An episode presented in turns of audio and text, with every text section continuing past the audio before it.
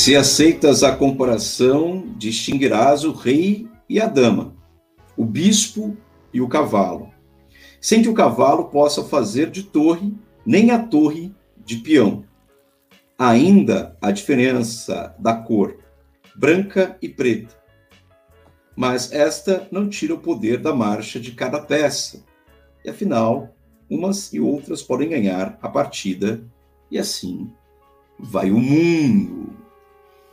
É com essa passagem de Esaú e Jacó, do grande bruxo do Cosme Velho, que a gente inicia esse podcast do Redação de Elogia. Vamos falar de Machado de Assis hoje, com um convidado especial aqui, o professor Luiz Gama, o nosso querido, famoso Lula Gama, formado em letras pela USP, FEFELESH USP, latim e português, professor há mais de duas décadas e aí já passou pela engenharia, pela administração, é um músico da noite paulistana e um grande estudioso e admirador de Machado de Assis. Antes de começarmos né, e darmos a, a saudação para o nosso professor, vamos a uma pergunta. Já inicio com uma pergunta para ser colocada aqui. Professor, então vamos lá. Ó. O Machado de Assis ele é conhecido mundialmente, cada vez mais ele é conhecido mundialmente.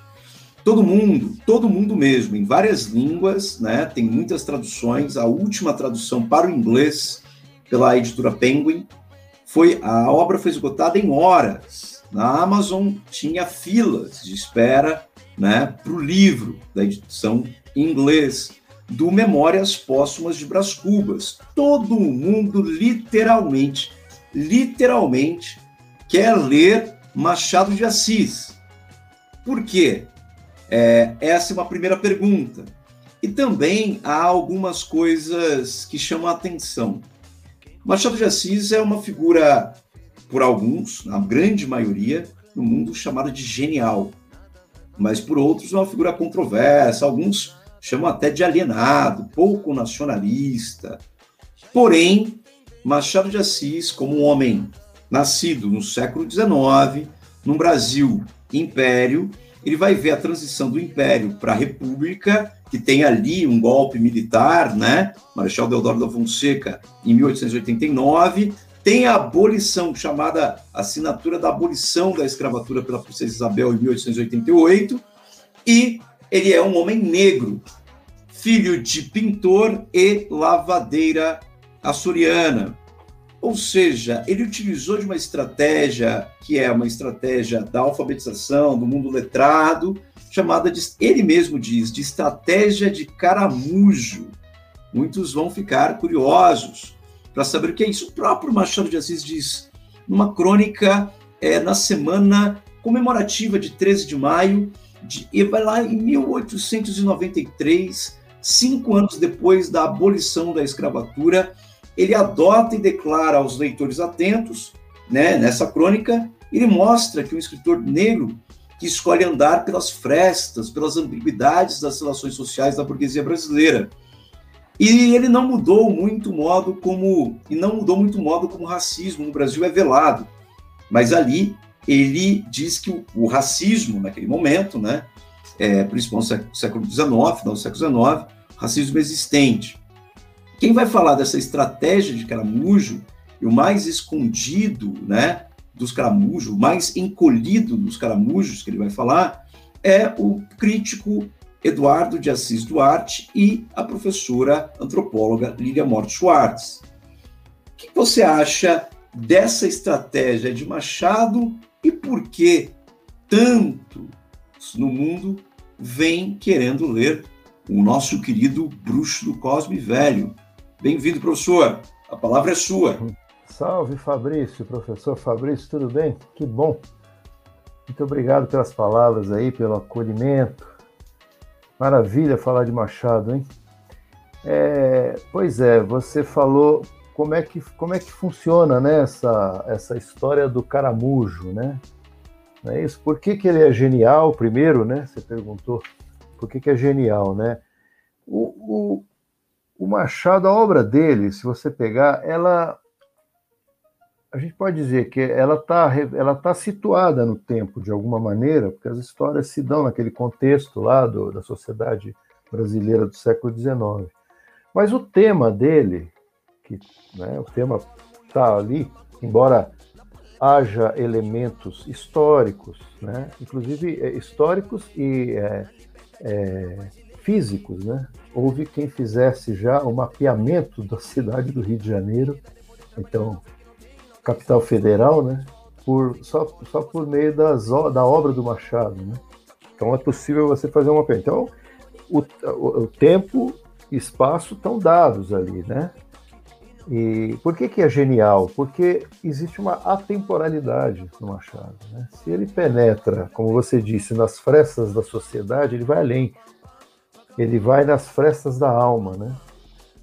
As, as, aquelas personagens tentando se virar no mundo, tentando se situar, tentando se descobrir questões identitárias mesmo do ponto de vista individual que estão ali colocadas, né? Então isso está no Machado. É, agora, então isso torna a obra universal, porque são questões humanas do ponto de vista psicológico e tudo mais, e autorreconhecimento, de construção, quem sou, né? Essas perguntas não são explícitas, mas elas estão ali o tempo todo, né? E, ao mesmo tempo, tem as, é, existe uma colocação, é, uma referência às classes, né? As classes sociais. Quem, no, sobretudo nos primeiros romances do Machado, são nove romances, nos quatro primeiros que, que os críticos colocam, é, tentando colocar na caixinha, colocam lá no romantismo, né? embora haja muita diferença em relação a, aos, à estética romântica, tem muitos detalhes que diferem, que, que fazem do Machado uma coisa diferente, sui generis, né? aquela coisa destacada das demais. Né? Como já disse, como a gente já estava conversando aí, você mesmo comentou que deveria existir uma corrente literária machadiana, né? de tão ímpar que ele é. Né? É, as personagens naquela primeira fase, aqueles quatro primeiros, rom primeiros romances, eles costumam. Os, as pessoas de, é, de extrato inferior têm uma certa vergonha da sua situação, porque almejam subir de alguma forma. Então, isso vai aparecer nos primeiros romances e nos seguintes da maturidade. A forma que vai aparecer nos outros é que vai ser uma coisa que a gente vai comentar aqui também. Mas isso está presente em todos, esse arrivismo, essa vontade de querer ascender. Aí você fala, mas isso é atual. Eu falo, então, começa daí. O tema, o tema já, já é, é, é, é de sempre, é atual. As pessoas querem subir, almejam, querem chegar lá, quer, quer crescer e fazer isso. Como isso se dá no Machado? Essas arestas, essas, desculpa, essas frestas da, da alma, essas, existe muito o cálculo, né? Existe aquela, aquela aquela divisão, né? Existe o sentimento, mas existe o cálculo, o interesse. Tudo isso é de forma muito sutil colocada pelo Machado. E nessa, nessa primeira fase dele, nos, nos quatro romances que se diferem muito dos que diferem muito dos romances românticos, dos outros, né, do José de Alencar e outros românticos, é, é porque ne, primeiro que nem sempre você tem um final feliz.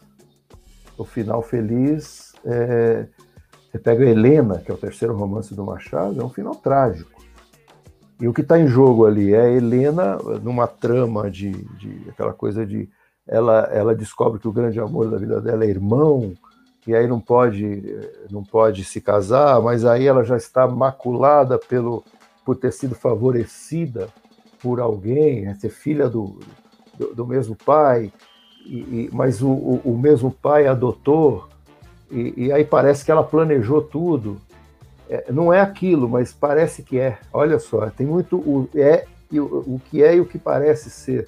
Né? Não é aquilo, mas parece ser. Então ela preocupada com a possibilidade da sociedade pensar que ela calculou tudo aquilo para chegar onde chegou, para se casar com seu amor, ela é, acaba morrendo. Morrendo de quê? Morrendo doente morrendo de amor, mas não no sentido romântico, no pior sentido trágico mesmo. É, da ela ideologia, morrendo de vergonha, né? Morrendo uma vergonha, vergonha, uma leitura, uma, ela fez uma leitura da sociedade que ela, a sociedade poderia fazer dela, né? Exatamente. Então ela, ela, ela morreu dessa vergonha, que é uma, uma, uma um tipo, né? Um, um, afeto tipicamente da ideologia burguesa, né? Exato. Então você vive, você vive para a sociedade, aquela coisa. O Freud mais tarde vai falar de superego, mas a questão é que você vive para o social, né? você vive muito para o lado externo, então é muito estético e muito para o inglês ver, não é? Você não vive você mesma, né? Então ela ficou preocupada. Isso é muito típico nas obras românticas de língua portuguesa ou, ou mesmo de língua francesa. A gente vai ver também duas personagens semelhantes, que é a Luísa do Primo Basílio, lá do Essa de Queiroz, e a Emma Bovary, em Madame Bovary, de Gustave Flaubert, na França. Elas também têm essas vergonhas, né? É. Essa vergonha enorme, que é, uma, que é um sentimento tipicamente burguês, né? Essa coisa de viver de estética, viver de status, viver de imagem, não é? Viver dessa vaidade, efetivamente. E o Machado é um grande crítico. Voltando às perguntas é, centrais, e, e, te interrompi na, na, sua leitura desses quatro romances iniciais, né? que você falou que faz uma crítica, que Machado vai pelas frestas, mas também você se deixou escapar a palavra arestas, porque também a sociedade tem suas pontas. Não é? Ela não é uma, ela não é uma circunferência, uma esfera perfeita. A sociedade ela é cheia de arestas, cheia de brechas, fissuras e frestas, não é? E Machado andava pelas frestas. E nessa denúncia, ele denunciava o sistema por dentro. Né? É, então ele denunciava essa cultura brasileira e essa cultura da burguesia, a podridão da burguesia por dentro. Seja nos quatro romances iniciais, são esses, né? Yaya Garcia, é, o Helena. Primeiro é, é Ressurreição, depois é A Mão e a Luva, Helena e Yaya Garcia. Exatamente, que é o quarto ali, que é o romance que, da transição da chamada, a, a, chamada fase romântica do Machado de Assis, né? A gente estava falando exatamente que Machado de Assis ele está num patamar tão outro, tão ímpar, tão único, né? Tão singular, dificilmente você pode classificar Machado de Assis dentro de uma estética literária como romantismo ou realismo. É uma estética literária própria do Machado de Assis, assim como Shakespeare. A gente poderia é. calcular. Você estava dizendo, professor, nessa, nessa leitura sempre muito atenta é, e part, partindo dos personagens. Então, a pergunta é, por que, que o mundo se interessa tanto por esse, por esse escritor brasileiro neste uhum. momento, não é? é? E nos últimos 50 anos aumentou. Antes, o Machado de Assis era até mesmo odiado por Drummond. Depois que o Drummond entendeu a estratégia de Caramujo e a genialidade de Machado de Assis, ele se rendeu e se rendeu pedindo desculpas. Tem um, tem um poema em que ele faz referência a esse bruxo do Cosme Velho, sobre a Casa 18 e vários personagens da obra machadiana. Então, onde está essa esse chamariz, essa coisa que chama a atenção, que nos é, convida para ler Machado de Assis, seja inglês, francês, espanhol, alemão, russo, né, português, o que, que tem nele que o mundo está né, louco né, para consumir Machado de Assis? Então, eu acho que tem um processo nesses 100 anos, né, mais ou menos, 100, um pouco mais de 100 anos, de consolidação, porque primeiro tem, um, tem uma fase desse processo mais inicial, até durante algumas décadas, fica um, uh, existem críticas, uh, coisas controversas comparando a figura, a pessoa humana, né, do, do, do, do a figura humana, o caráter humano do Machado, o homem Machado e o escritor Machado, a obra. Então esse esse embate que acabou dando lá um embate entre ele e o, o Silvio Romero, que nós vamos falar aqui, que é, é, é, ele, é, ele, é, ele é sintomático de, de, muito, de uma coisa muito além de dois é, de duas opiniões divergentes na mesma época, de um duelo entre dois grandes da época, porque o Silvio Romero também era um grande da época, não era um crítico, né, mas era um cara muito respeitado e tal. Mas então, os ecos disso aí duraram, duram, duraram algumas décadas. Então, essa coisa controversa e, e tal.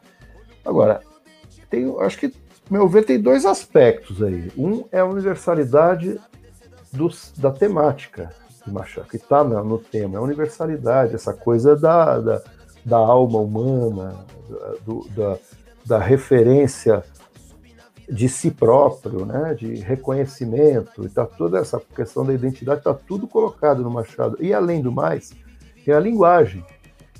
A linguagem, ela tá, existe uma relação muito estreita entre a linguagem, entre a forma e o conteúdo, no caso do Machado. Isso é muito forte. Uma parte da sua genialidade vem daí. Quando a gente ouve falar que, peraí, a narrativa, as narrativas do Machado na sua fase mais madura a partir do Memórias Póstumas. E o Memórias Póstumas é um, é, deixou na época, durante um bom tempo, o pessoal sem chão ali, aquela fragmentação, aquelas digressões, mas umas digressões assim, é, é, em que ele conversa com o leitor, e, e ele pergunta para o leitor, aí será que o leitor gostou? Claro que o leitor não vai responder para ele, aí ele fala, bom, se você gostou, tá tudo certo. Também se não gostou, meu amigo, o negócio é o seguinte, aí ele já faz uma piada, e aí ele cria uma teoria para justificar uma ação, uma arbitrariedade, ou uma, uma, uma, uma, alguma coisa de tipo vaidade, coisa desse tipo, assim. Então, isso, tudo isso está a serviço do conteúdo, do que está sendo dito. Então, ao contrário do que muita gente diz, de que ele é um alienado porque ele não trata do tema escravidão diretamente, é, ele pega esses elementos de disfarce a partir de um olhar de dentro da elite carioca brasileira, porque ali você está na capital federal, você tem o Brasil ali sendo configurado. E, e, e, ele pega por dentro. Por que, que ele pega por dentro? Porque ele teve esse olhar. Ele, a vida dele foi uma ascensão, ele conhecia, ele tinha é, é, relações pessoais e e profissionais com gente da elite. Né? Ele, inclusive, conseguiu cargos públicos de, de, de alto nível e tal. É, ele, ele transitava na nata da sociedade. Então, ele conhecia a, a, ideia do caramujo, que depois você vai explicar direitinho aí, que é essa, é isso aí, é o, é o olhar de dentro. Então, o olhar dele não é de quem está lado de fora, como um negro que ele era, reivindicando, protestando e fazendo uma obra, é, por exemplo, como um Lima Barreto, né, que, que, era muito mais engajado politicamente nesse sentido, de a obra ficar muito mais explícita, a causa. O Machado não trata disso. Inclusive, os dados históricos uh, do Brasil são dados. O, o John Gladson é um, é, um, é um inglês, né, que brasilianista, que tem alguma tem uma obra sobre o Machado. E existe um livro dele, eu não me lembro o nome, é, é um livro em que ele, ele faz um levantamento na obra do Machado, nos contos, nos romances, de dados históricos, de acontecimentos, da, da é, é, é coisa da política, de, de, de, eventos políticos que aconteceram e que determinaram a história do Brasil. Quer dizer, você percebe que ele nas entrelinhas está a história do Brasil acontecendo. Por dentro está como é o espírito dessa elite, como é que funciona essa elite, o quão, o quão vazia ela é, o quão superficial ela é, a maneira, de tal maneira que ela mesma não percebia o que o Machado estava fazendo. Então, as críticas estão postas ali. Então, essa universalidade, essa linguagem que é revolucionária e não ficou só revolucionária na época até hoje, ela tem uma especialidade a serviço de todo o conteúdo do tema que ele está falando. Eu acho que isso aí tudo, e depois da consolidação do Machado, né, e principalmente a consolidação de peso, assim, quando você vê um Drummond dizer numa época que não gostava de Machado, eu não gosto de Machado, eu simplesmente é um, é um escritor que não me agrada em nada. Passaram-se anos, ele ele pede desculpas e faz uma homenagem a Machado, né? Quer dizer, você vê que ele houve um processo de consolidação justamente pela profundidade que eu acho que ele representa. É um, é um, é um escritor muito profundo, né? É profundo, universal, né? Vertical, né? Essas são características assim. O que é ser profundo, vertical, universal? e essa linguagem que conquistou, conquistou é. os leitores da época, né? Então ele trabalhava com a questão é, jornalista, ele foi jornalista, né? Então ele, ele, tinha técnicas jornalísticas de linguagem também, dialogando com Lee, era um leitor em várias outras línguas, né? Um, um autodidata, então ele sabia muito bem, era um jovem negro escritor do, no século XIX, em que o Brasil não era, é, o Brasil era império, a crescer ali naquela época era muito difícil. A gente tinha grandes movimentos abolicionistas acontecendo, Castro Alves, né? O próprio Luiz Gama, né? Um jurista, advogado, ou mesmo entre outros personagens importantes, que é André Rebouças, engenheiro André o, Rebouças. O José do Patrocínio era um abolicionista que criticava um o Machado. E, e, que é, exa mas exatamente pela, pela, pela, pela não postura Isso, do Machado no sentido engajada. de nessa postura engajada naquela época, mas ele tinha uma estratégia. Essa estratégia é a famosa estratégia de caramujo, a qual ele estava ali. O Machado não ficou rico, não é? Ele não se transformou em, ele não fez, ele não fez parte da, ah, ele, não, ele morreu numa casa alugada. Então, dificilmente de Lima Barreto, diferentemente, né, de, de Lima Barreto, Lima Barreto tem, teve uma formação negro também, no final do século XIX, mas já mais tardiamente, e o, pior, a, o, o, final do Lima Barreto é pior, porque ele é, ele é internado, né? Sim. Questão com problema com álcool. E dizem historiadores que a sociedade brasileira não aceitaria dois negros tão geniais no mesmo momento. Pois é. Né? E foram, foram ali, um muito próximo ao outro. Agora, tem uma, uma biografia é, feita pela Lilia Mock Schwartz, onde um capítulo ela vai falar justamente dessa estratégia de caramujo e vai fazer as aproximações entre Machado e Lima Barreto. É um, o, o Triste Visionário. Essa é a biografia é, sobre o, o Lima Barreto. Nessa construção do universal e da linguagem, eu acho que há uma outra coisa, há várias outras coisas que a gente pode pontuar, a gente não pode deixar escapar, é a visão exotópica é, de Machado de Assis. O que é essa visão exotópica? E, exo já está dizendo que é fora, né? fora do lugar, em vários Sim. sentidos, nas ambiguidades mesmo. Né? Ele conseguia se deslocar no tempo e analisar a sociedade de fora, como se fosse um narrador onisciente mesmo, e se colocando e criando esses personagens que tinham trejeitos, traços, marcas, estereótipos não eram personagens com olhos verdes ou azuis ou castanhos. Dificilmente você vai falar qual é, qual é a cor dos olhos de Capitu, né? É. Um romance no final do século. Qual é a cor dos Ninguém se questiona qual é a cor dos olhos de Capitu, mas sim pelos traços marcantes da descrição oblíqua e dissimulada, olhos de cigano, oblíqua e dissimulada. Então, quer dizer, ele traz a característica é, psicológica, né, do trejeito, do gesto, não é? E não simplesmente marcado em questões fenotípicas. É uma estratégia machadiana genial, por isso ele vai no universal da coisa, não é? Ele vai no universal da coisa, porque ele vai na questão da alma humana, que é o universal da coisa. Então, característica exotópica. Sai dessa sociedade e analisa. Uma outra característica que está ligada a essa exotopia, não é? a quebra da quarta parede, já mencionada por você, com outras palavras, quando ele dialoga com o leitor, ele chama o leitor para o diálogo. E o diálogo que ele chama o leitor para fazer, o Machado escrevendo, né, como o narrador, né, ele está fazendo, ele chama o leitor, meu caro leitor, minha cara leitora, não precisa ler esse capítulo, ele não traz nada. Na verdade, é uma grande brincadeira dele, não é? pedir para um leitor que está lendo com afinco um capítulo, um, vamos pegar um, vários capítulos são importantes, vários livros são importantes, ele usa dessa técnica né, de diálogo, da quebra da quarta parede, e você é impelido a conversar com ele. Tem um capítulo em que, em que ele fala, é, no Dom Casmurro, por exemplo, uma obra clássica, né, já da fase chamada fase realista machadiana, em que ele ele vai ele, é, o, é, o, capítulo que ele se apaixona definitivamente pela Capitu que é, é, um capítulo que ele é acho que é o capítulo 32 Olhos de Ressaca. E ele fala olha o próximo esse capítulo não tem muita coisa pula ele. E, e aí você vai você vai mergulhar na alma do personagem narrador, que é o Bento Santiago, ele não é, assume o quão ele foi apaixonado pela Capitu, não é?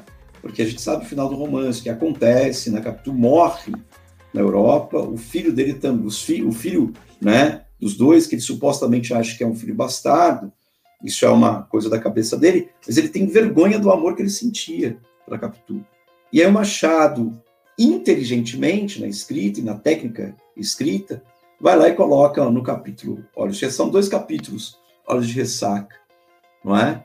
O capítulo Olhos de Ressaca, naquele o qual, no qual ele vai se apaixonar pela Capitu, ele vai lá pentear o cabelo dela e olha nos olhos dela, e um outro capítulo também, propositalmente Olhos de Ressaca, em que ele se desapaixona, na verdade.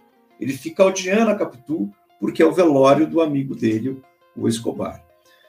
Essas técnicas, então, é, Machado, na genialidade estética literária, porque ele é um gênio da, da, da literatura mundial, tem o universal, tem a escrita, tem a exotopia, tem a quebra da quarta parede e também um uso, que é um outro ponto crucial que a gente não pode deixar passar, que é o uso do chamado da inteligência. Ele chama as pessoas para dialogarem, e você vai dialogar com ele pela tua inteligência. Em nenhum momento ele vai chamar para você dialogar pela tua estupidez, pelo contrário. Olha só isso daqui. Então, aquilo que é chamado de ironia fina, para nós, eh, que a gente, é, pessoas negras no país, né, 56% da população brasileira não são afrodescendentes, né, assim como eu, a gente, quando a gente vai analisar Machado de Assis, Machado de Assis é, chamada de ironia fina para né, alguns professores, alguns pesquisadores. Para a gente, a gente vê que ele está tirando, ele está denunciando na cara dura e ninguém está notando. Para a gente, a ironia dele é bem grossa e bem evidente, não é? Que é o, um jogo de entendimento que, olha, vocês estão aqui amarrados nessa ideologia burguesa, e eu vou mostrar para vocês como vocês são amarrados nisso, em personagens como você sabe muito bem, a gente vai falar de Quincas Borba, a gente vai falar de Rubião, né? A gente pode aquela passagem que, que o professor adora, né? No início, ali o capítulo 1 e o capítulo 2 do, Quincas Borba, ou o vazio existencial, o vazio nilista, esse, esse personagem vazio, burguês, patriarcal, branco, que é o Brás Cubas. Não é? Então a gente, ele quem ele é? O que, que ele fez na vida? Ele tinha amante, não fez nada. Ele sonhou com um emplasto, ele sonhou com uma teoria do humanitismo, né? construiu uma teoria do humanitismo por status. Por status. Machado é tão genial, Machado é tão genial, que ele está no mesmo. Né? Tem um prêmio Nobel, o único prêmio Nobel de literatura em língua portuguesa é José Saramago. Saramago. Não é? Escritor português, José Saramago. Machado é tão genial que na obra do José Saramago, o, o Fernando Pessoa, que é outro gênio da humanidade, da língua portuguesa, ele tem heterônimos. E o único heterônimo que o Fernando Pessoa ele fez data de nascimento e morte para todos os heterônimos. Biografia legal, assim, né? Você pensa que quem é que existe nessa história? Né? Exatamente. Um médico, outro engenheiro, né? outro filósofo, é. escritor. E aí, ele, um deles, que era um médico helenista, que é o Ricardo Reis, o, a, a, o Ricardo Reis invejava os deuses. Qual era a inveja do Ricardo Reis? A imortalidade. Ele invejava a imortalidade. E o Fernando Pessoa não matou o Ricardo Reis. O Fernando Pessoa morreu e o Ricardo Reis ficou sem data de morte. Tanto é que o Ricardo Reis vem ao Brasil. Quem mata o Ricardo Reis, numa intertextualidade, é o livro O Ano da Morte de Ricardo Reis, escrito por José Saramago. Olha a genialidade, a intertextualidade de gênios. Saramago dialogando com o Fernando Pessoa. O Machado, ele deixou um espectro que nos ronda até hoje. Porque quem escreve o livro de Memórias Póstumas é o Brás Cubas. Onde ele está? Ele está no céu, no inferno, no purgatório? Não, ele está rondando a sociedade até hoje. Ele é um espectro que ronda a sociedade, não é? É uma fanta fantasmagoria, um fantasma. Esse fantasma é um espírito burguês. É um espírito burguês. Então, Machado tem algumas marcas, essa exutopia, essa leitura crítica fina, cortante, vertical, como você bem disse. Agora, o traço. Uma perdão, coisinha. Claro. Eu que peço perdão, que eu invadi aí. É que você falou dos caprichos do Brás Cubas, tem um que é interessante, que o pai dele descobre a, a, que ele ficava enchendo a. Ele era apaixonado pela Marcela, que estava interessado só no, na, na nas na coisas. fortuna do dinheiro, no dinheiro. Na é fortuna, no dinheiro, e ele ficava dando dinheiro, dando presente, dando joias, e o pai descobriu, cortou a mesada, era um, e falou: agora você vai estudar, vai, vai, ser, vai aprender a ser homem, vai lá para. Pra, pra, você acha que vai para Coimbra, né? Foi para Coimbra, foi para Portugal. Coimbra, olha só, estudar. olha só, vai aprender, seu, vai, vai aprender seu, vai para Coimbra estudar. Para estudar, ele fala assim, bom, ele voltou para o Brasil e fala assim, bom, eu me formei, tá certo que não, não com tanto brilho, né? Eu aprendi algumas alguns artigos de leis lá para poder ter na língua, umas citações em latim só para ou seja, é, é, essa superficialidade do burguês. Né? Que essa superficialidade. É, é que, que, o próprio, é que o próprio, é, próprio Bento Santiago no Dom Casmurro também é formado em direito. É. Mas você não vê ele defender nenhuma, nenhum alto, nenhum, não tem nenhuma defesa, nenhuma peça do direito. É, tem um, aquele trecho do, trape, do Trapézio e Outras Coisas, capítulo 17 do Memórias Póstumas de, de Brás Cubas, aquele hum. trecho que é, você citou a Marcela, Marcela era uma prostituta, né? Que foi o primeiro amor da vida do. É. Primeiro amor. Quer dizer, o amor é um amor comprado, né? Da vida do. E aí é, tem aquela passagem maravilhosa que a gente estava rindo agora há pouco, lendo, né? Marcela né? amou-me, né? É. Amou-me durante 15 meses e 11 pontos de réis. Nada menos. É. Ou seja, ela, ela tirou, quer dizer, nada menos, ela, ela realmente tirou o dinheiro dele. Se, ele, é. se, se, o pai dele não manda ele para Coimbra, né, que era uma moda da época, ele acabava com a fortuna do pai, né? Então nada, esse nada menos é muito mais ele, ele encontra com a Marcela depois de um tempo, né? Ela tá velha ela tá velha, acabada, assim, eles se encontram numa, na, na relojoaria, né? Ele vai lá. É, é, é, um, é um, é um é futilidade em cima de futilidade, o Brás. Ele teorizando naquela, naquela preguiça, naquela futilidade, inventando moda, ele pensando em, em, em justificar determinadas ações que seriam reprováveis, que é aquela, aquela coisa da imagem, que é uma, uma, é uma visão bem burguesa mesmo, né? Do que, do que, vão pensar, né? Então, para não pegar mal, ele ele está sempre cuidando dessas coisas. Desse, ele fala da teoria das janelas. Ele tem, né? Esses, dentre os caprichos, quando ele vem com uma teoria lá desenvolve é. alguma coisa assim, é isso. Que é, é, que, é, que é no capítulo sobre Prudêncio, né? Que é o vergalhão, é. como, né? É. Tá, tá, no Memórias Póstumas do, do, do Exato, é, ele tem um capítulo que ele explica a teoria das janelas, né? Que ele, ele desenvolve, ele fala, não, porque quando quando uma janela se fecha, a outra se abre e tal, uma coisa assim, eu não lembro exatamente os detalhes, mas ele quer dizer que a, a, a, se você, você comete um deslize aqui, você vai ter uma oportunidade de fazer uma coisa boa, então tem um saldo aí em que você vai vivendo, mas ser humano erra e tal, não sei o que, faz parte, mas os erros que ele comete são sempre, nunca são erros humanos casuais, são sempre arbitrariedades, a pessoa, por conveniência, ele prejudica outra pessoa. É... é um sujeito que não tem ética nenhuma com nada. Ética nenhuma, é, ética nenhuma. Mesmo. Né, né, for, mau caráter, má formação de caráter, é típico burguês, né, e você fica. Ele vai contar a própria vida, né, como a própria morte, ele começa pelo leito de morte. E essa novidade, essa novidade de escrever o texto sendo o defunto autor escrever um texto ali dentro do realismo em primeira pessoa. Isso também é uma outra marca de genialidade machadiana, não é?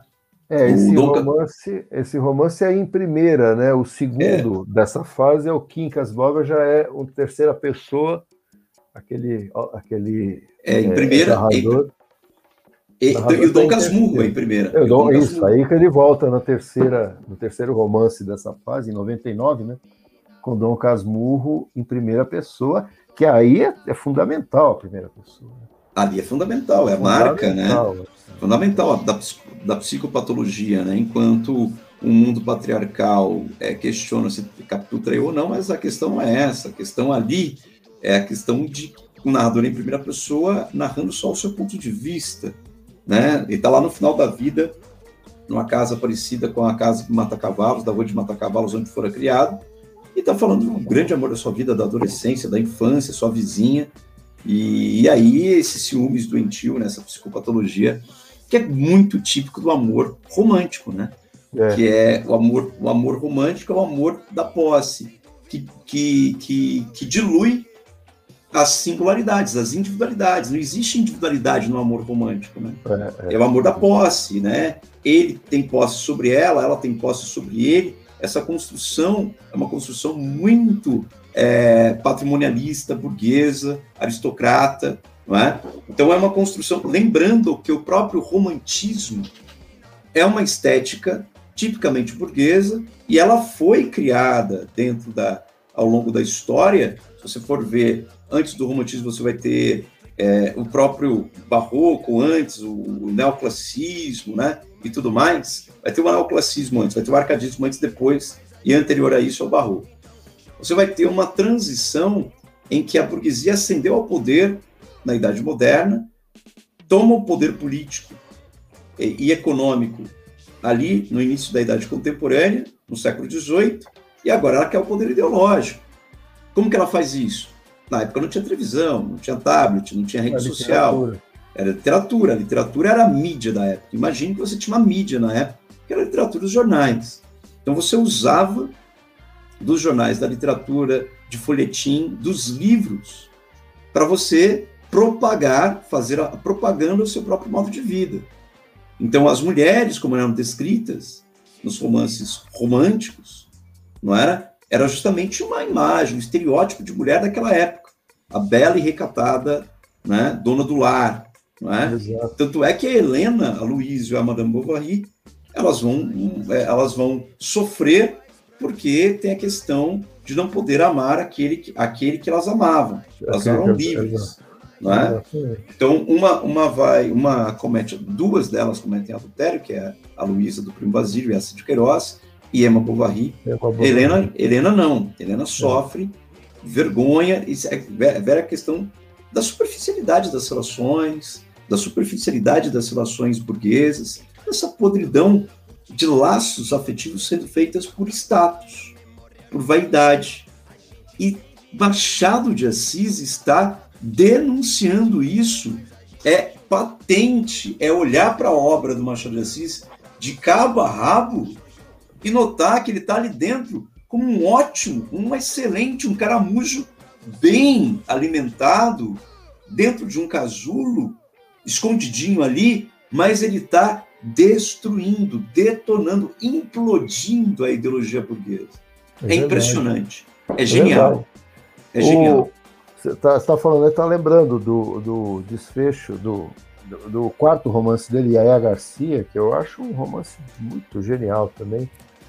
E o pessoal coloca o Yaya Garcia como um machado menor, mas pô, é de 1878, é, 78 é muito bom, é, porque as coisas acabam bem. Mas como bem, assim, tem, muito mais realismo do que romantismo nessa história toda. Porque a, a Estela era uma pessoa de origem humilde, uma moça bonita, de origem humilde, que o Jorge gostava dela. Um rapaz de uma classe superior lá, né? Um status é, social mais elevado. E a Valéria, que é a mãe do, do Jorge, não gostava da, da, da Estela. Falou, pô, essa Estela não, essa não é mulher para meu filho, meu filho tem que fazer. É, para afastar o, o, o, Jorge, ela, ela, ela arruma um jeito de convencê-lo a ir para a Guerra do Paraguai. Aí ele volta com, olha só que loucura. É muito por causa de imagem. Meu filho vai se casar com uma mulher de uma classe inferior é melhor que ele vá para o Paraguai, vai dar tudo certo, ele vai voltar como herói de guerra. E de fato ele volta como herói de guerra. Mas, pô, manda o cara para uma guerra. Ela achava muito mais. Isso, isso é uma ironia, né? Isso é uma. fica na história, você vai lendo, se você não presta atenção, você fala, é, ela, é existe isso, a coisa da guerra e tal, defender a pátria, aí os caras ficam falando de pátria, não sei o quê, blá blá blá, aquela coisa de defender o Brasil, tudo bem, estão lá os valores. Mas o curioso é que é, a Estela, nesse meio tempo, acaba se casando com um, um sujeito que era viúvo, é o, é o Luiz Garcia, se não me engano o nome dele. Ela se casa com ele, o sujeito mais velho, que aquilo vai dar uma estabilidade. Ou seja, a Estela conseguiu não ir para uma classe é, alta, alta, alta, né, elite, assim, mas um sujeito que estava com a vida estável, era um viúvo, tinha uma filha adolescente, tá tudo certo. Ela deu uma ajeitada na vida, então tá tudo certo. A Estela foi, ela até tinha alguma coisa pelo pelo Jorge, mas tinha sogra e tal, ela não encarou essa, essa situação. Bom, ela casa com. Quem é a personagem principal do livro? O nome do livro é Yaya Garcia, é a Lina Garcia, filha do Luiz Garcia, né? Que está adolescente, aí vem a madrasta, convive, tal, tudo certo. O adolescente gosta da madrasta, elas se dão bem. E num determinado momento, essas coisas do Machado é que são é, é, o, o, o, Jorge, quando estava apaixonado pela Estela, mandou uma carta para o Luiz Garcia, que era um amigo, assim, né? Dizendo da paixão dele pela Estela, mas não disse que era a Estela. A paixão, que ele estava quase se matando, e pá, aquela coisa avassaladora e não sei o quê, bebê, bebê, bebê. E um dia o Luiz Garcia está lá em casa, aquela coisa caseira, está lá com a esposa, com a Estela, com a filha, de 15, 16 anos, que é a Yara Garcia, ele está lá revisitando o seu, seu baú de, de coisas velhas, vendo que tinha lá as cartas e não sei o quê, descobrindo e vendo coisas antigas e tal. Ele achou essa carta e mostrou para a Estela. Tem um, a Estela vê, a, ele lê um pedaço da carta e fala: Olha que interessante, minha querida, mostrando assim como uma coisa. Quem diria que o Jorge já teve uma paixão, um segredo, né? Me lembrei, eu havia me esquecido disso. A Estela acha que o marido descobriu alguma coisa desse segredo do passado e que está fazendo um jogo. Ela fica desconcertada com a carta. E o marido não percebeu, porque ele não está fazendo jogo nenhum. Ele simplesmente se virou para o baú e continuou. E a Estela ficou desconcertada. A Yaya Garcia, que era uma adolescente, era muito mais menina que mulher, né? percebeu no olhar sempre o olho, sempre os olhos né? não a cor dos olhos, mas a alma, né? O Machado sempre os olhos, né? O ápice lá é os olhos de ressaca da Capitu, mas sempre os olhos. Ele sempre descreve os olhos, o olhar que faz isso, a alma e tal. E em todos os romances aparece isso. Em algum momento ele fala de, em algum ou vários, dependendo.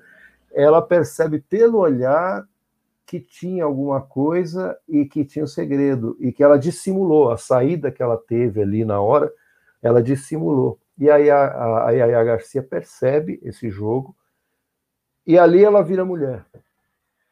A coisa é muito. Essa chave vira-se, ela entende o jogo. No fim das contas, ela acaba ficando com o Jorge. Tudo acaba bem.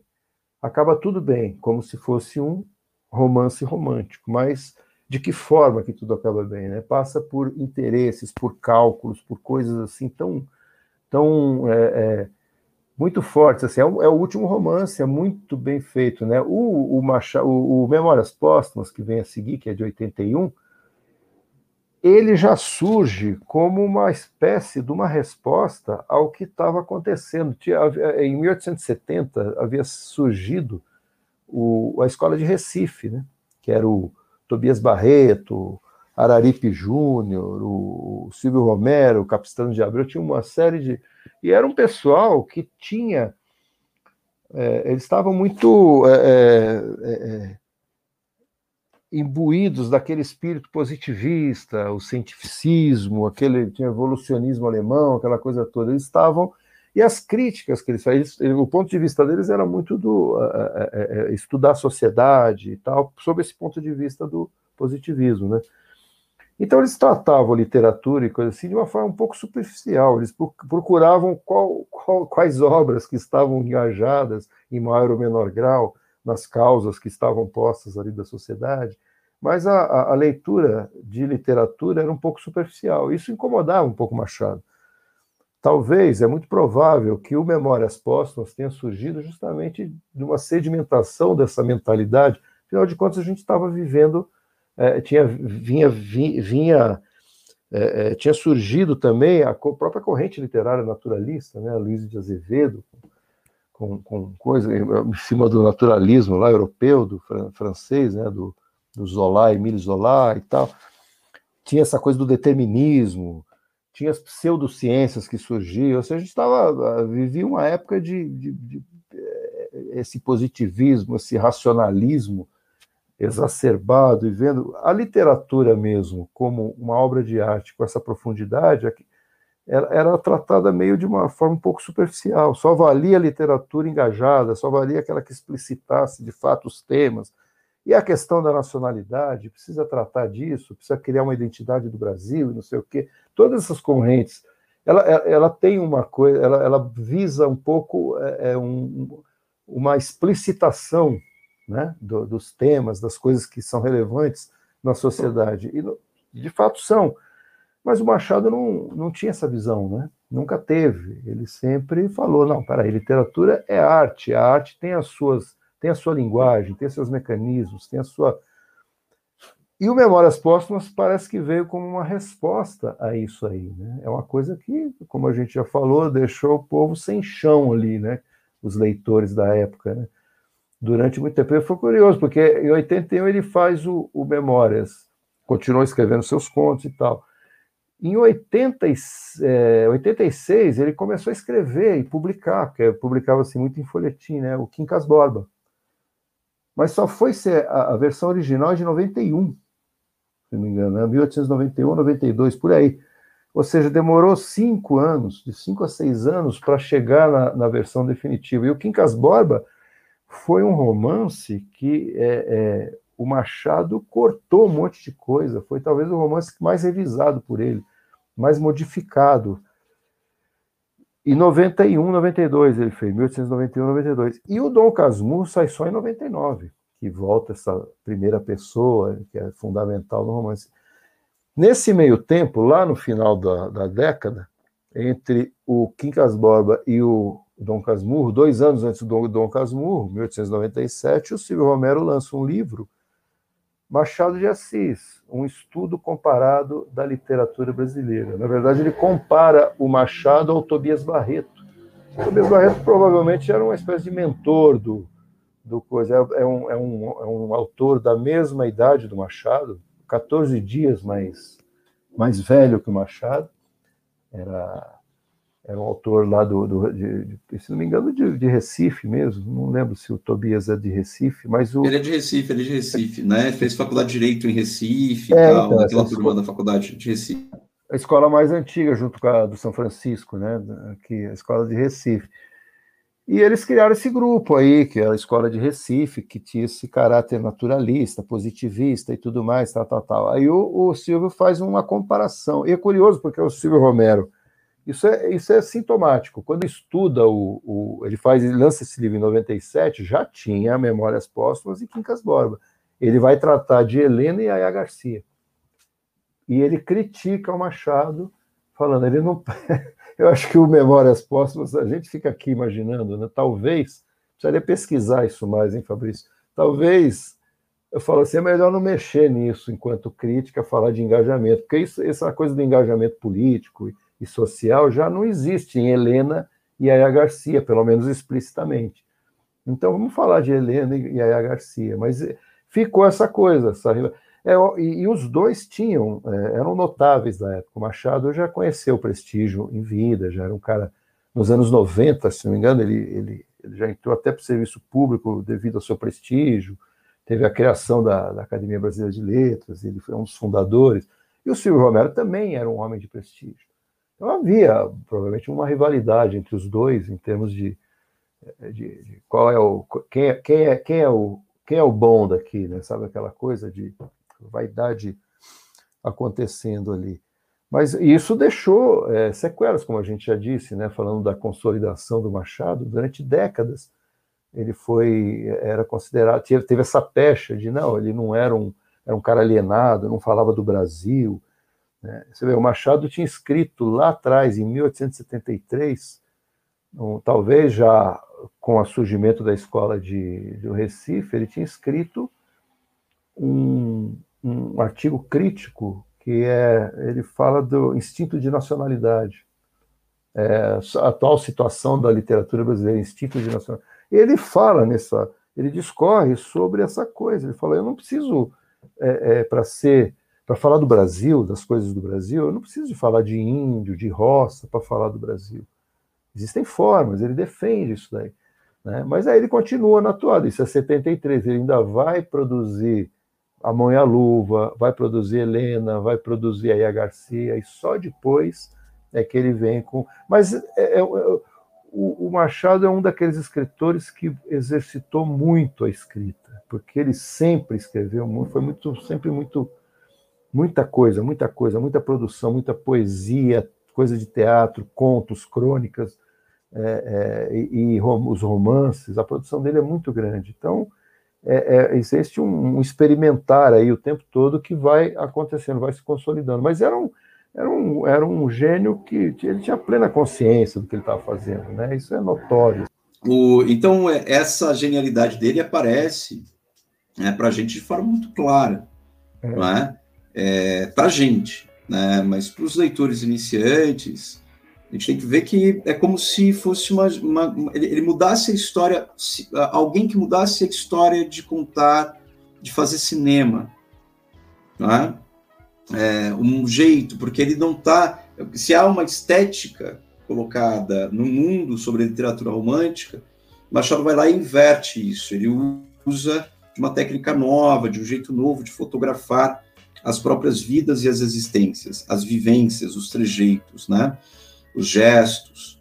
Então, é essa forma, ele se preocupava por essas frestas, pelo desvão, pelo desvio, não é? E ele deixava isso, e, a genialidade ali na escrita, ela está muito marcada naquilo que é o supra-sumo da obra de Machadiana, a meu ver, não sei se você concorda, professor, que são os contos machadianos.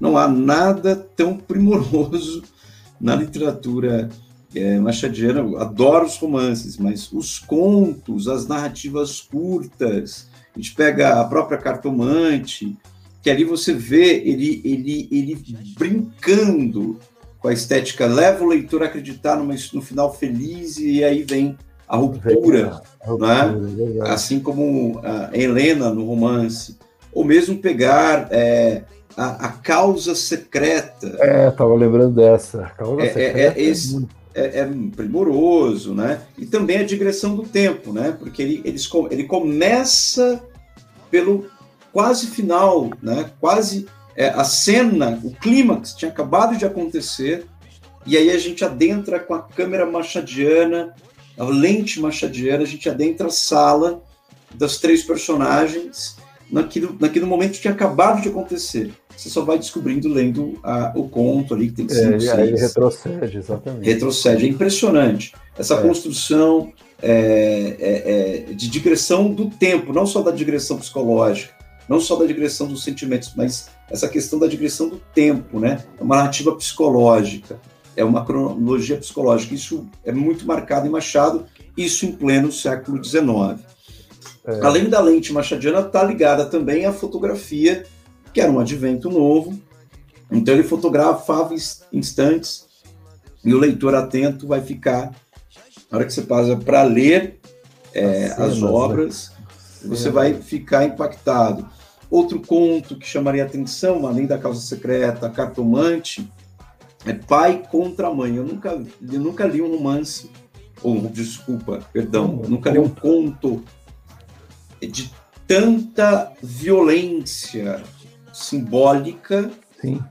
física, psicológica e racial. E também violência de gênero. Pai tá ali, contra né? mãe. Tá tudo ali. tudo ali. Tudo ali. Tudo ali. Tá? É impressionante.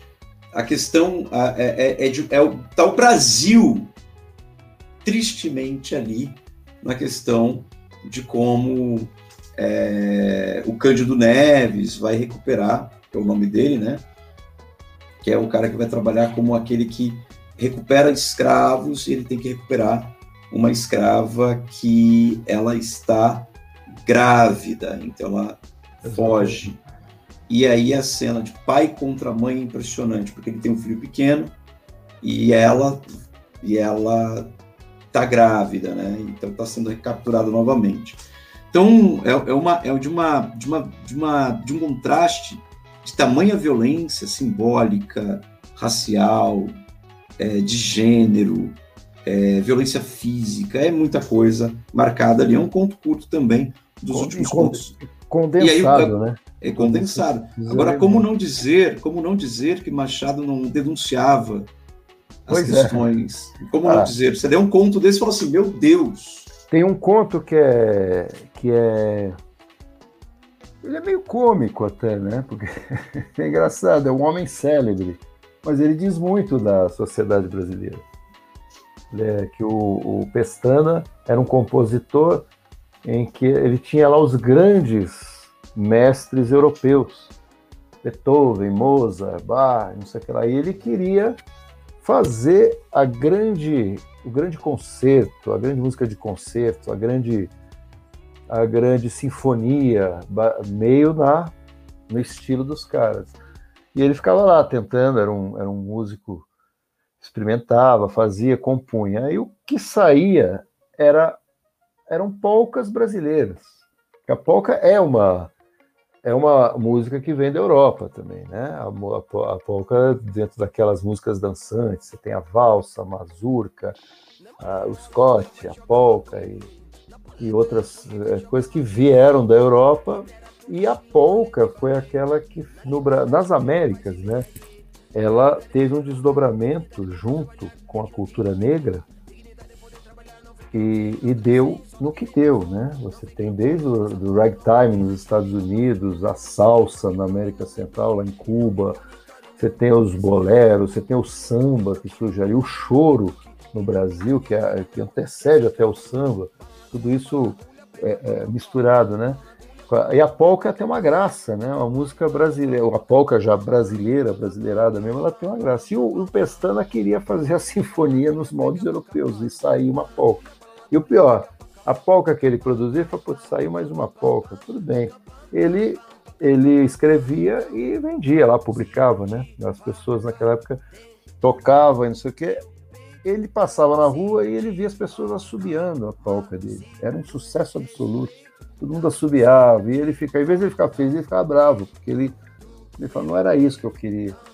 E ele tenta, e vai indo por várias tentativas. Ele, ele, olha que interessante a, aquela coisa do, do, da superficialidade, né? A mulher dele morre, ele se casa e tem toda uma história. A mulher é cantora e vai indo, vai indo. Aí ele se casa e depois a mulher morre. Ele fala: agora vai sair um, um Requiem. Que tal um Requiem em homenagem à minha mulher? Quer dizer, você vê que ele está mais preocupado com a, com a, composição da obra do que propriamente com o triste que a mulher morreu, né? E não consegue. Sai, sai mais uma polca. Acaba saindo mais uma polca. E no final das contas, ele está doente. Tem um monte de coisa que acontece. Eu estou resumindo aqui só os, os pontos que mostra o, a, essa mentalidade burguesa mesmo, né? De, de, de, vale mais, vou aproveitar, vou fazer uma, né, uma coisa. A minha mulher morreu, que tal? Aquela mentalidade meio romântica, burguesa, né? Ah, como ele sofre, Olha que bela pele. Ele imaginava isso, né? O sofrimento. Mas enfim, a mulher dele morre, ele não consegue fazer, e vai, vai, vai. Chega no final da vida dele, que ele está já doente na cama, encomenda, ele tá, fazia muita música de encomenda, encomendam uma música para um partido, eu não me lembro se era republicano ou, ou qual era o outro partido lá? Liberal? Liberal, liberal, liberal. republicano. Ele faz para um, e, e aí ele os caras reclamam de alguma coisa, eu não me lembro direito. Eu sei que ele fala, bom, eu posso fazer. Aí ele assume um lado político, mas aí ele faz uma polca para um e para outro para contemplar os dois lados. Quer dizer, mostra bem a superficialidade e a coisa da própria política brasileira, que era mais ou menos o liberal republicano era mais fachada do que propriamente. É, era, era, o conservador, era o conservador. Era o conservadorismo nos dois, né? né? Nos dois partidos. Nos dois, né? Então era o conservador, não era o democrata, mas a questão ali é superficialidade de novo desse personagem, né? Um homem célebre, e procurando sempre esse status novamente, com marcação né, é. né, de vida existencial, é o ter, é o parecer ter é, quando você fala assim, ah, mas é uma coisa típica daquela época. Não, tipo, coisa típica de hoje também. É de né? hoje, exato. Né? O famoso Não, é isentão, gente... né? O famoso é isentão. É, mas é que, é, como disse um amigo meu outro dia, falou, eu gostaria, pô, eu queria tanto que o século XIX acabasse, porque a gente vive ainda sob a égide do romantismo, né? Na Ótimo. verdade. Só você olhar as novelas, as coisas. Mas para acabar o século XIX, a gente vai precisar de muita coisa. A gente está no século XXI, a gente para acabar com esse século XIX, a gente tem que rever um monte de coisa e ler Machado de Assis. Ler né? Machado de Assis. Ler Machado de Assis. A gente é, chegou aqui a uma hora de podcast, nossa conversa saborosa sobre Machado Caramba. de Assis. É uma hora de gravação aqui, podcast né, sobre as estratégias de Machado de Assis, esse gênio esse mestre da literatura brasileira em língua portuguesa, porém um mestre universal, né? Atinge os píncaros da universalidade humana, corta, né? Fatia, mostra pelas frestas, as arestas, as, as fissuras, né? As brechas e tudo mais. Isso dessa da sociedade. sociedade e da alma humana. Né? É, ambos, né? A alma e sociedade. Dois, ele penetra mesmo no ser humano. Por isso coisa. literatura, né, professor? Por isso, Por literatura. isso literatura. Literatura, um passo sempre à frente. Literatura, quem lê, compreende melhor o mundo. Se nós lêssemos Machado de Assis, talvez nós tivéssemos saído do século XIX, como o seu é. amigo bem. Né? É verdade. Mas vai levar tempo. Vai levar o, tempo. Uma coisa importante, Fabrício, desculpa, é, é, que eu acho que é importante como ler. Uma coisa que eu, é, é, tudo é um percurso, né, que a gente faz, né? Durante boa parte da minha vida eu li, é, sabe aquela coisa? Você lê e fala, bom, eu preciso acabar esse livro para ler outro. E tudo bem, é, você pensar em ler as coisas, em, né, em quantidade e tal, tudo bem. Mas a qualidade, a maneira de ler, essa ansiedade de leitura, ela precisa ser, precisa ser controlada, porque eu, quando eu passei a ler curtindo, e o Machado te dá isso, né? Você lê tudo, relendo, retomando, pegando as entrelinhas, saboreando. Essa leitura é, é, é uma, é um, tipo uma recomendação para aqueles que são mais iniciantes, né, para aquelas pessoas que são mais iniciantes e às vezes tem dificuldade, fala que a leitura dá sono, ou fala que lê, mas não entende. Olha, quantas coisas que eu já li na minha vida que eu não consegui entender nada. E eu comecei a entender por, pelo fato de simplesmente começar a ler, né? Você começa a ler um processo de, de, de penetração e você vai treinando isso. Né? E o Machado eu acho que requer um, um pouco isso, né? Porque tem muita sutileza. Você lê uma segunda vez, lê uma terceira, lê uma aqui, determinado trecho, você percebe que tem mais coisas, existem mais coisas ali do que parecia. Que você vai redescobrindo, tem muito detalhe.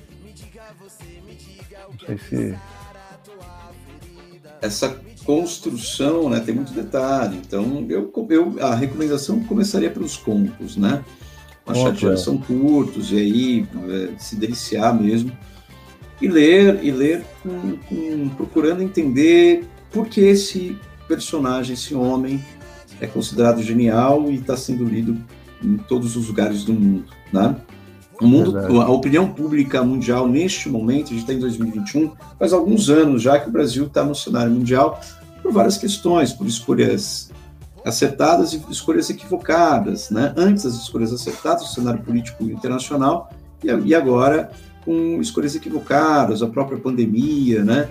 Isso explica muito também como o Brasil lida com a, a realidade, o brasileiro lida com a realidade, ou boa parte, boa parte, né, dos brasileiros lidam com a realidade, negando certas coisas e vivendo de status, né? Essa essa essa essa costura tênue, esse, esse tecido burguês que costura e é tão mostrado como um podre, um tecido podre é, nas letras e escritos de Machado de Assis.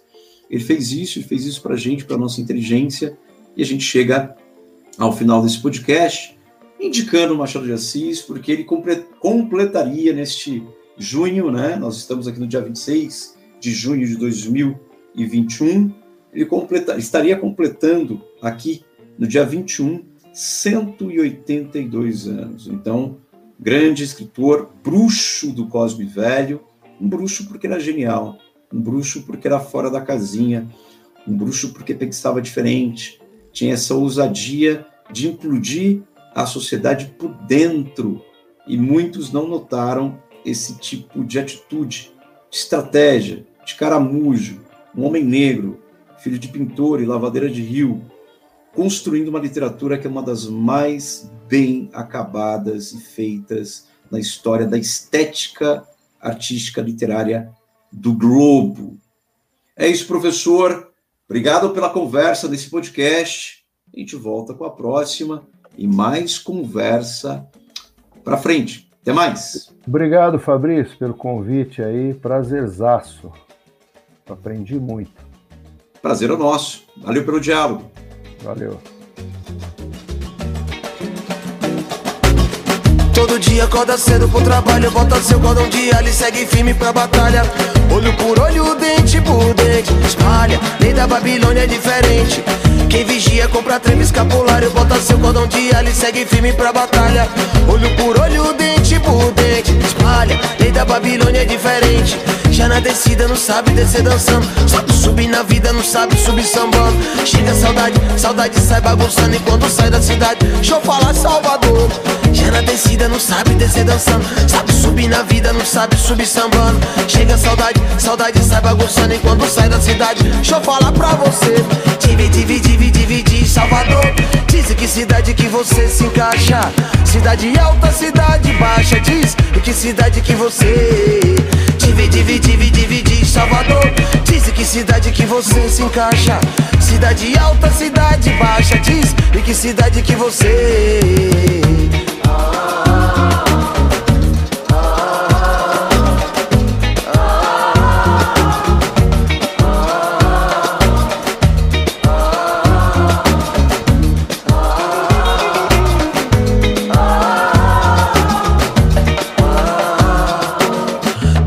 acorda cedo pro trabalho, bota seu cordão de alho segue firme pra batalha.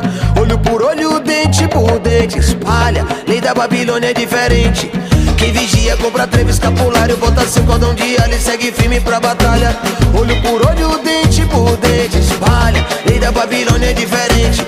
Já na descida não sabe descer dançando Sabe subir na vida, não sabe subir sambando Chega a saudade, saudade sai bagunçando E quando sai da cidade, deixa eu falar Salvador Já na descida não sabe descer dançando. Sabe subir na vida, não sabe subir sambando.